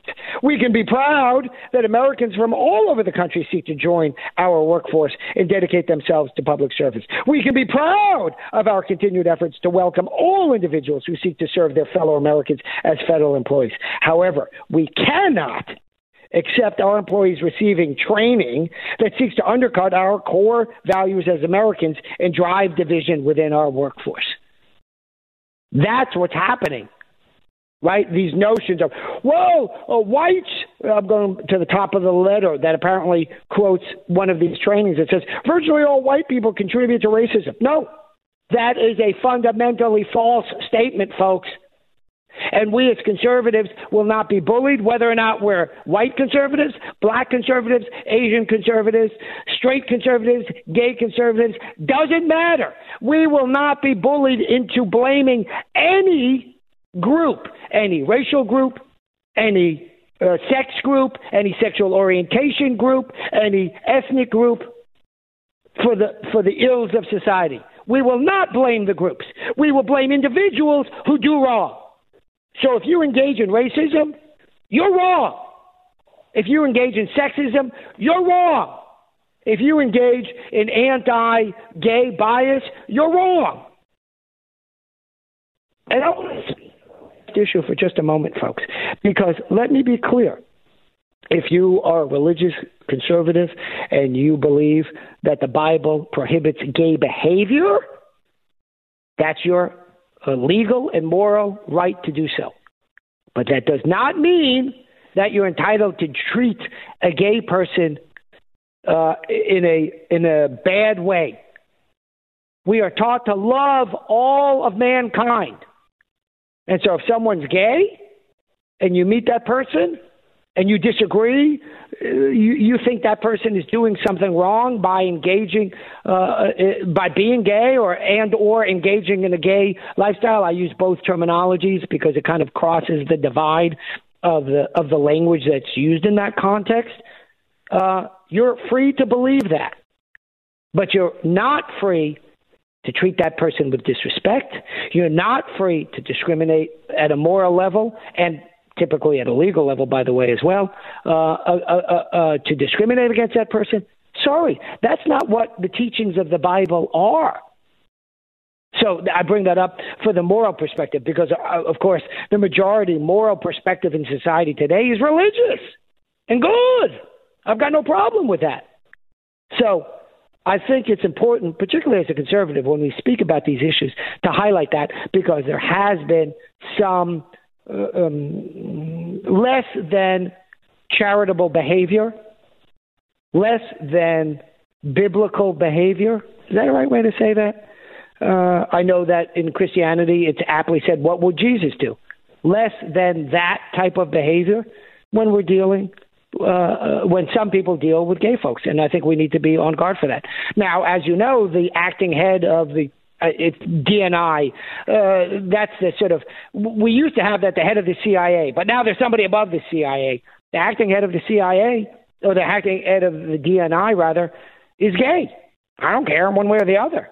But it's but the left, by the way, doesn't celebrate that. You know, the greatest thing happens every time the left appoints somebody for the as a first. Uh, Barack Obama was the first black president. Yes, indeed.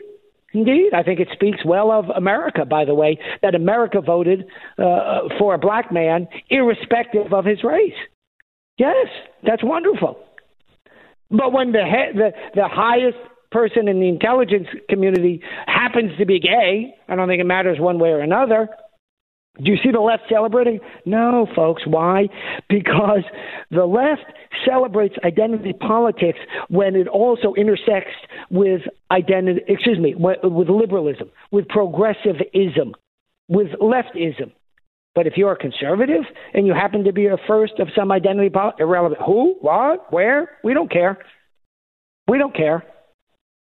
Of course, uh, if you look at the Supreme Court, uh, Thomas is not the first black man on uh, the Supreme Court, but he's the only black man on the Supreme Court. Is that celebrated by the left? No, because his conservative ideology cancels his uh, identity politics virtue according to the left.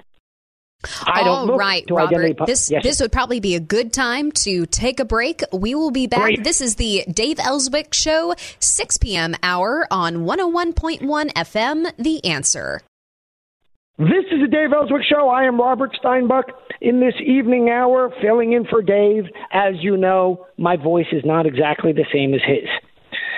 We have been talking about issues of race and conservatism in America today on Dave's show. I have been uh, discussing the letter from the Office of Management and Budget seeking to eliminate the teaching of racist ideology. It's not called that, but it's essentially the teaching of racist ideology by outside trainers to government agencies. And so I'm going to continue now reading from the letter. Uh, the president has directed me, the, that is the director of the Office of Management and Budget, to ensure that federal agencies cease and desist from using taxpayer dollars, folks, your money, to fund these divisive, un American propaganda training sessions.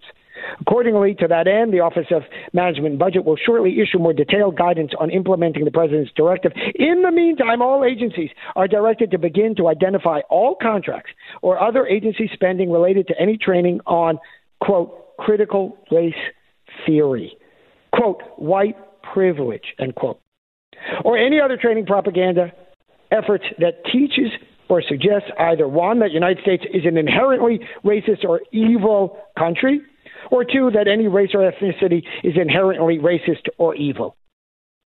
In addition, all agencies should begin all available avenues within the law to cancel any such contracts, etc. Folks, this is the crux of the letter.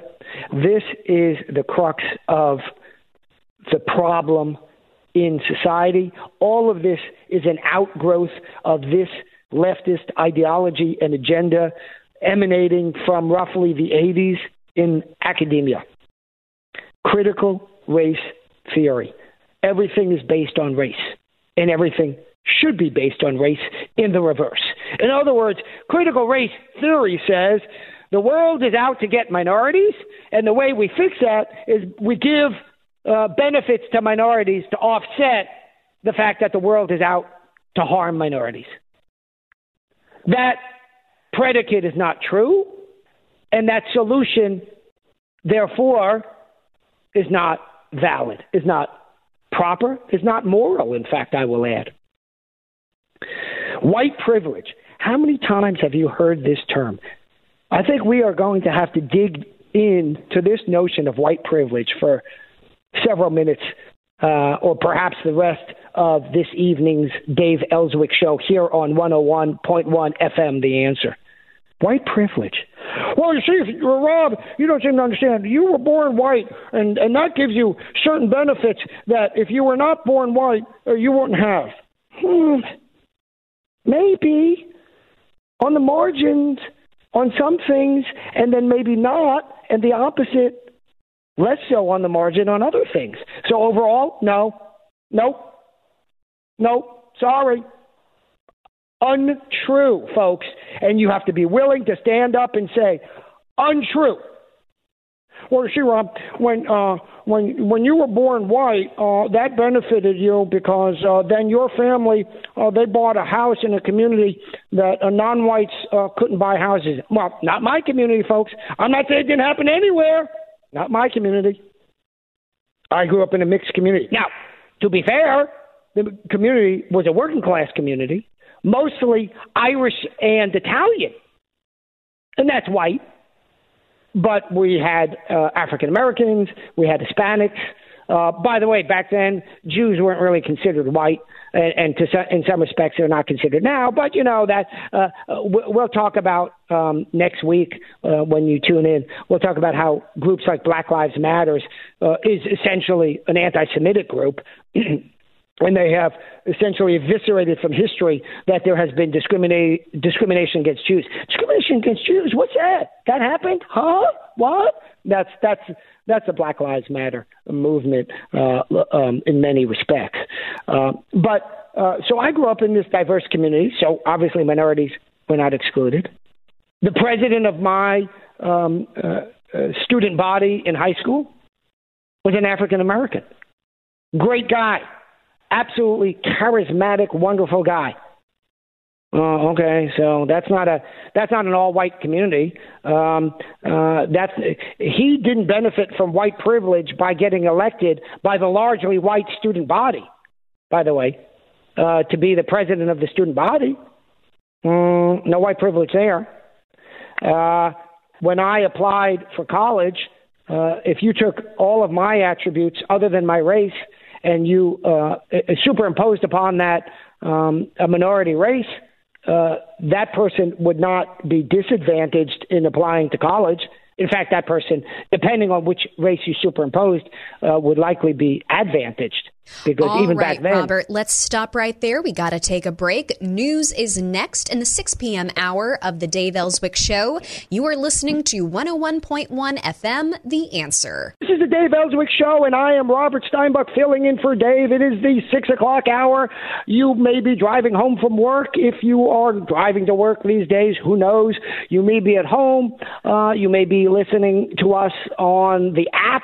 Whatever the case may be, I'm glad to have you listening in to 101.1 FM, The Answer, the Dave Elswick Show, and I am honored, privileged, and humbled to be filling in for the great Dave Elswick. Dave has done such a wonderful job over the many years here in Arkansas, and he really is an Arkansas institution. Like so many of us, including me, Dave is not originally from Arkansas, but Arkansas is our now adopted home. I think this is now the longest period that Dave has served in one location on the radio, and this is the longest period that I've lived as an adult uh, in any one place. And I absolutely love living here in Arkansas, and I love identifying myself as an Arkansan. I also I hybrid identify. I hyphen identify. Can I do that, folks? Is that allowed? I don't know what's allowed in this PC culture today. I also identify as being a New Yorker in the sense that I was born and raised in New York, and you can't take that away, and I don't want to take that away. And I think New York is a wonderful place. I did not grow up in New York City, which is overwhelmingly leftist.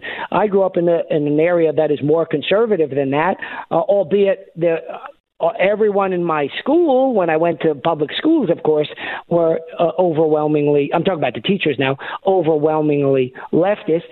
And that uh, ideology did permeate through, but it wasn't strong enough to stain my thinking in terms of moving me off the correct way of thinking. That is the right way of thinking. Notice the slight pun there. We're talking about this notion, folks, of so called white privilege. That is a discriminatory notion. That is a racist notion. To claim that people somehow are stained by being white and that they should be apologizing essentially for being white or that that inevitably, by being born white, uh, they uh, have been given advantages that people who are not born white are not given. That is not true. That is not true as a general concept. I'm not saying that certain uh, if if if someone who's not white was discriminated against, and that happens for sure in society, uh, then that person uh, um, uh, who uh, has suffered uh, in terms of that discrimination, and that discrimination is tied to the fact that that person is not white. But that doesn't mean that everyone who was born white benefited. No, I'm sorry, that's not true. And in fact, I, I started to say before the break that uh, when I applied to college, and why, when I applied to every, and then when I applied to law school, and then every job, professional job that I applied for thereafter, uh, meaning every every job I had thereafter is a law related job because I went to law school and I and I decided to pursue that career. There are people get law degrees and go into business or something like that. Not me. I stayed in the law field one way or another. Every one of the jobs that I applied for and every school that I applied for, the fact that I was white did not help me. The fact that I was white probably worked somewhat against me. But put it another way, even if it, it may not have worked against me because it, it, you have to look at the, the, the gross numbers, the larger numbers. It may not have worked against me. I'm perfectly happy to concede that. But put a different way, if you took everything about me but my race and flipped my race to one of the chosen minority races, then I would have been uh, given an advantage because of that race. That part is true. So it doesn't mean I was hurt, because what we've discovered, for example, recently, is that when you look at admissions to college, etc., uh, for uh, African Americans versus Asians versus whites, African Americans are given, at, on average, an advantage because of their race. And who directly and mostly as a group suffers from that? Not whites. A little bit, maybe. Asians. Basically, the spots that if you had allocated spots wholly on merit, uh, that uh, the the people who are hurt the most, Asians. And that's why we have lawsuits now. We have a lawsuit against Harvard that is on appeal now. The uh, Department of Justice, that's a private lawsuit because people can sue privately for discrimination, meaning individuals who are discriminated against can sue, or the federal government and or the federal government can sue to stop discrimination in entities receiving public funding, and virtually all schools, private or public, receive overwhelming public funding, government funding. And so the federal government announced that Yale is discriminating against Asians in their admissions processes. It's really rather disgusting and insidious, folks. If you look at the files of how Asian Americans are um, treated in the admissions process, uh, there's all of this racial stereotyping uh, against Asians used to keep their numbers below what the merit factors would objectively uh, suggest their admissions should be. It's insidious racism used by leftists to keep out Asians from higher education. It's absolutely disgusting. Now, for example, you have in New York City you have these magnet type schools that you have to apply for, and the way you apply for is you take an examination. And right now, uh, I think Stuyvesant is the best magnet school. Maybe there's some argument between Stuyvesant and Bronx, Bronx School of Science, uh, although, of course, the Bronx School of Science has a more science focus. But whichever one or both that you look at, they have a large Asian population because it's a test based admission system. So uh, Bill uh, Mayor Bill de blah blah Blasio said, "Well, uh, you see that can't be right because the percentage of Asians that go into the school are higher than the percentage of Asians in the population. So that's not right. That's not fa-. wait what? What? But the, those are the students who scored best. Oh, well, you see, they're they're privileged. It can't be white privilege, right, folks? Because they're not white. Are you allowed to say that? That's right, you are. They're not white. They don't. Well, it's some other kind of privilege. What? By the way, most of those Asians are um, economically uh, in the lower strata.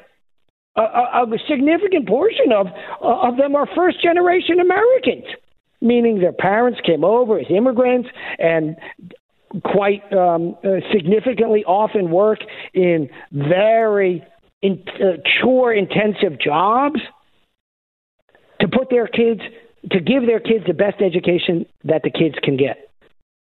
And so these people aren't rich. Uh, uh, these people are not white and therefore suffer, suffering, I put in quotes, from the fake, quote, white privilege. And the kids do well on these entrance exams, and that's a problem for the leftists who want to distribute spots in society, be it in education, be it in employment, be it in anything, based on race alone. So who's the racist? Who's the racist? If what you're determining, what determines the outcomes is solely race, according to the left. Who's the racist? I think you know what, what the answer to that question is, right? And that's really the tragedy that we see going on in society today. Don't buy into this ideology, folks. Don't, and I know you don't, by the way. But don't be cowed by it when people say, well, you, you, you can't. Here's the thing they won't let you talk. They won't let you. You can't speak. You suffer from white privilege. One of the books that is um, being disseminated uh, from academia throughout society is this book by a fellow by, whose last name is Kendi. Um, I forget, is it like Ibram Kendi, something like that? Ibrahim? I don't remember, but Kendi. Uh, and by the way, it, it, I suspect he's a very intelligent person. Uh, I think his ideology is all wrong. I think his claims are all wrong. But it strikes me that he's a, a fairly intelligent person to be able to sell these concepts across society. And one of his claims has been, I don't know if it still is, uh, because someone suggested to me it may have uh, changed, but has been that everyone's a racist. And so when groups get together to read his book, uh, I'm told uh, that in these reading groups, often you'll hear people sort of all you go, they go across the list. Let's all acknowledge that we're racist. Not me, baby. Not me. And it ain't denial. I'm not acknowledging that because I ain't no racist. No, sir, I'm not a racist. So you want to claim to be a racist? Knock yourself out. By the way, go do that, and maybe you should um, drop out of whatever uh, uh, position you have if you're in academia, because I don't think racists should be in academia. So, meaning morally, uh, they they should voluntarily racists should voluntarily, if they recognize they're racist, should drop out of academia. In any event, I'm not a racist. No, I'm not. And I'm not going to be branded by the left because I happen to be white, according to some, by the way, because as you all know, I'm Jewish, and according to others, I'm not uh, white. I remember, by the way, as a child, having a swastika painted uh, on, or sprayed, yeah, whatever, uh, on uh, my family's driveway.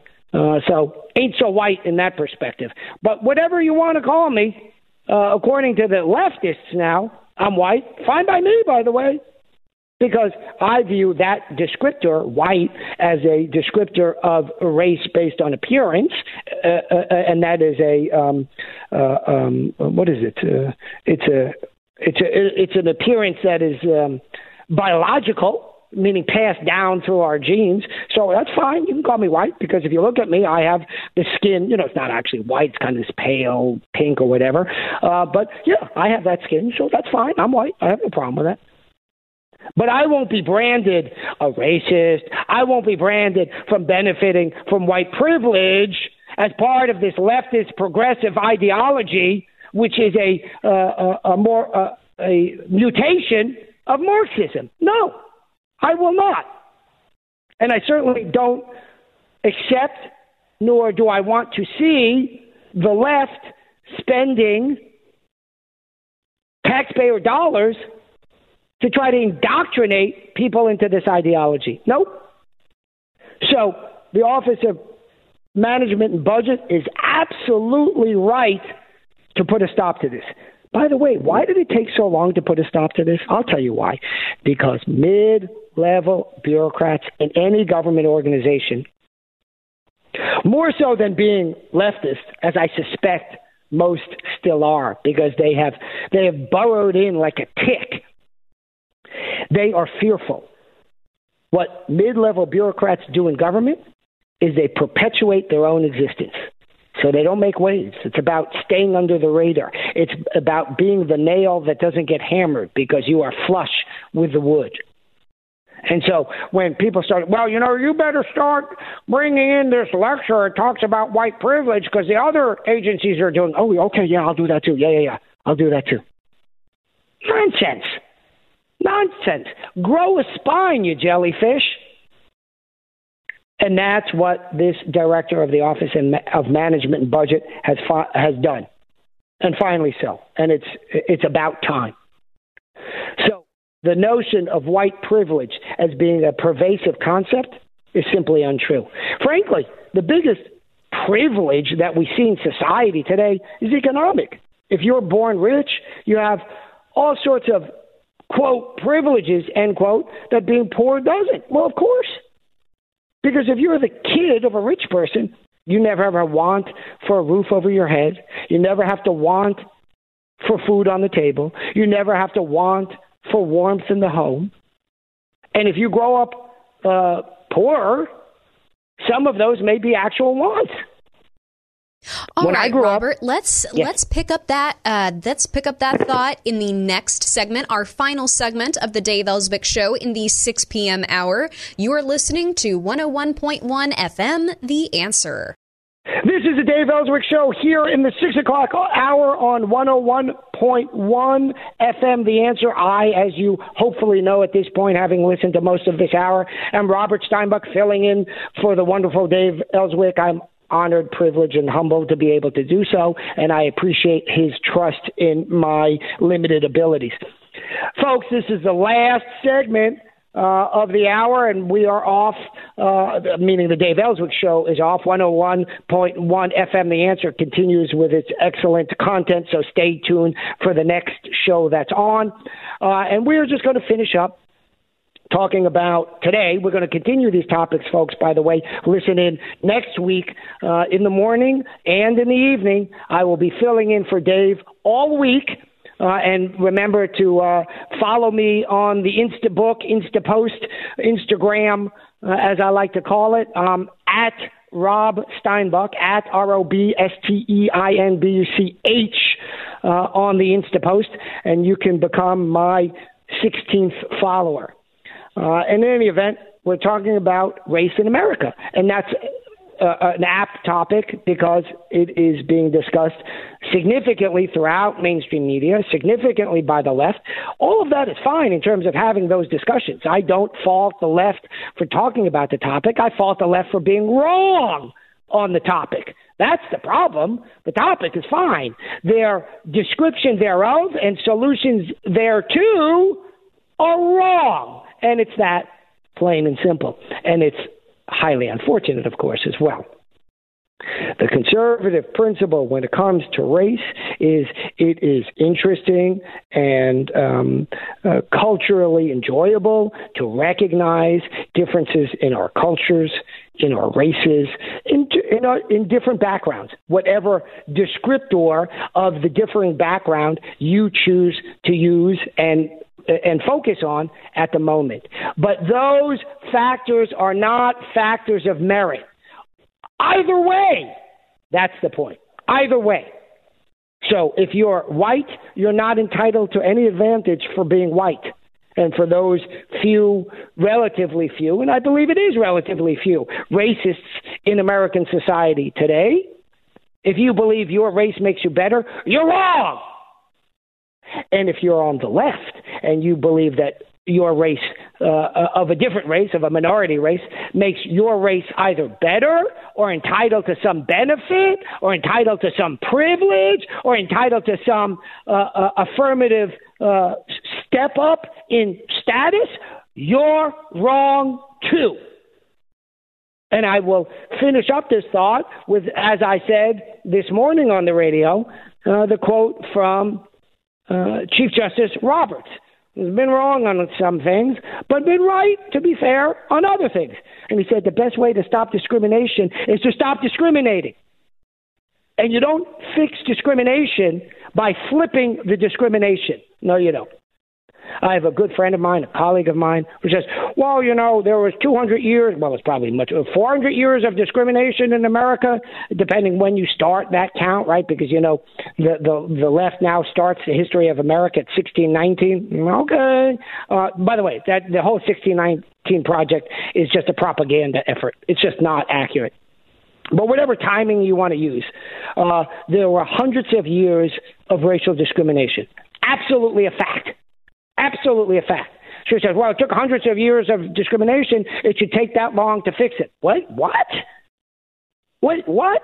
You ever have a set of, uh, say, uh, concrete or brick steps uh, at, a building collapse eventually? Yeah, because it takes hundreds of years, well, not hundreds, but it takes decades and decades of water seeping into those bricks to loosen them up, and eventually they crumble. How long does it take to fix them? Mm, two days, four days. If you have a good mason, because what do they do? They take out the old brick and they build it up like new. You have heart disease. How long does it take to build up heart disease? Years and years and years of eating high fat, and sometimes not, depending on your own physiology. And it takes decades to build that up. And then how do they open up that partially closed artery? With an angioplasty. It takes about an hour. So don't tell me it takes that long to fix the problem as it does that the problem existed. That is nonsense. It's silly. It's a trick. Don't fall for the tricks of the left.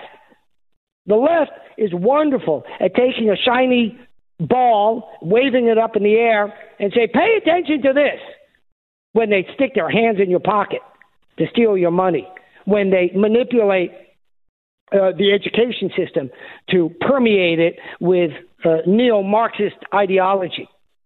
Don't fall for it. Conservative ideology has been successful. Racism is not a conservative ideology, by the way. No, it is not. Conservative ideology is a belief in working hard, a belief that you are better off if you get married before you have children. If you wait to get married just a little bit so that you don't do it at an excessively young age. If you get at least a high school education, if you uh, respect sufficiently, not uh, blindly, but sufficiently, authority. Those are all co- examples of conservative ideologies. If you follow those ideologies, you will live a better life than if you follow the opposite. I guarantee it. History has demonstrated we can demonstrate that, in fact, empirically. So let's not buy into what is leftist ideology because we can also demonstrate that leftist ideology has not been good to its adherents. No. The, the leftist ideology that believes in the, that the family unit is irrelevant, that basically espouses the breakdown of the family unit. Uh, well, look to see whether the breakdown of the family unit has been good for those members – and good for society. I'm not saying people don't get divorced. I'm not saying that families don't break apart. I'm not saying that people uh, don't die in a family, right? All those things happen. But are they good or bad things? They're not good. The outcomes are not good. They happen. Sometimes uh, it's necessary. I'm talking about the divorce, not the death, obviously. Uh, but those things happen and they're unavoidable. But all right, Robert, thank you so much. Uh, we will see you all next week when you are filling in for Dave. That's awesome. Thanks, Heidi.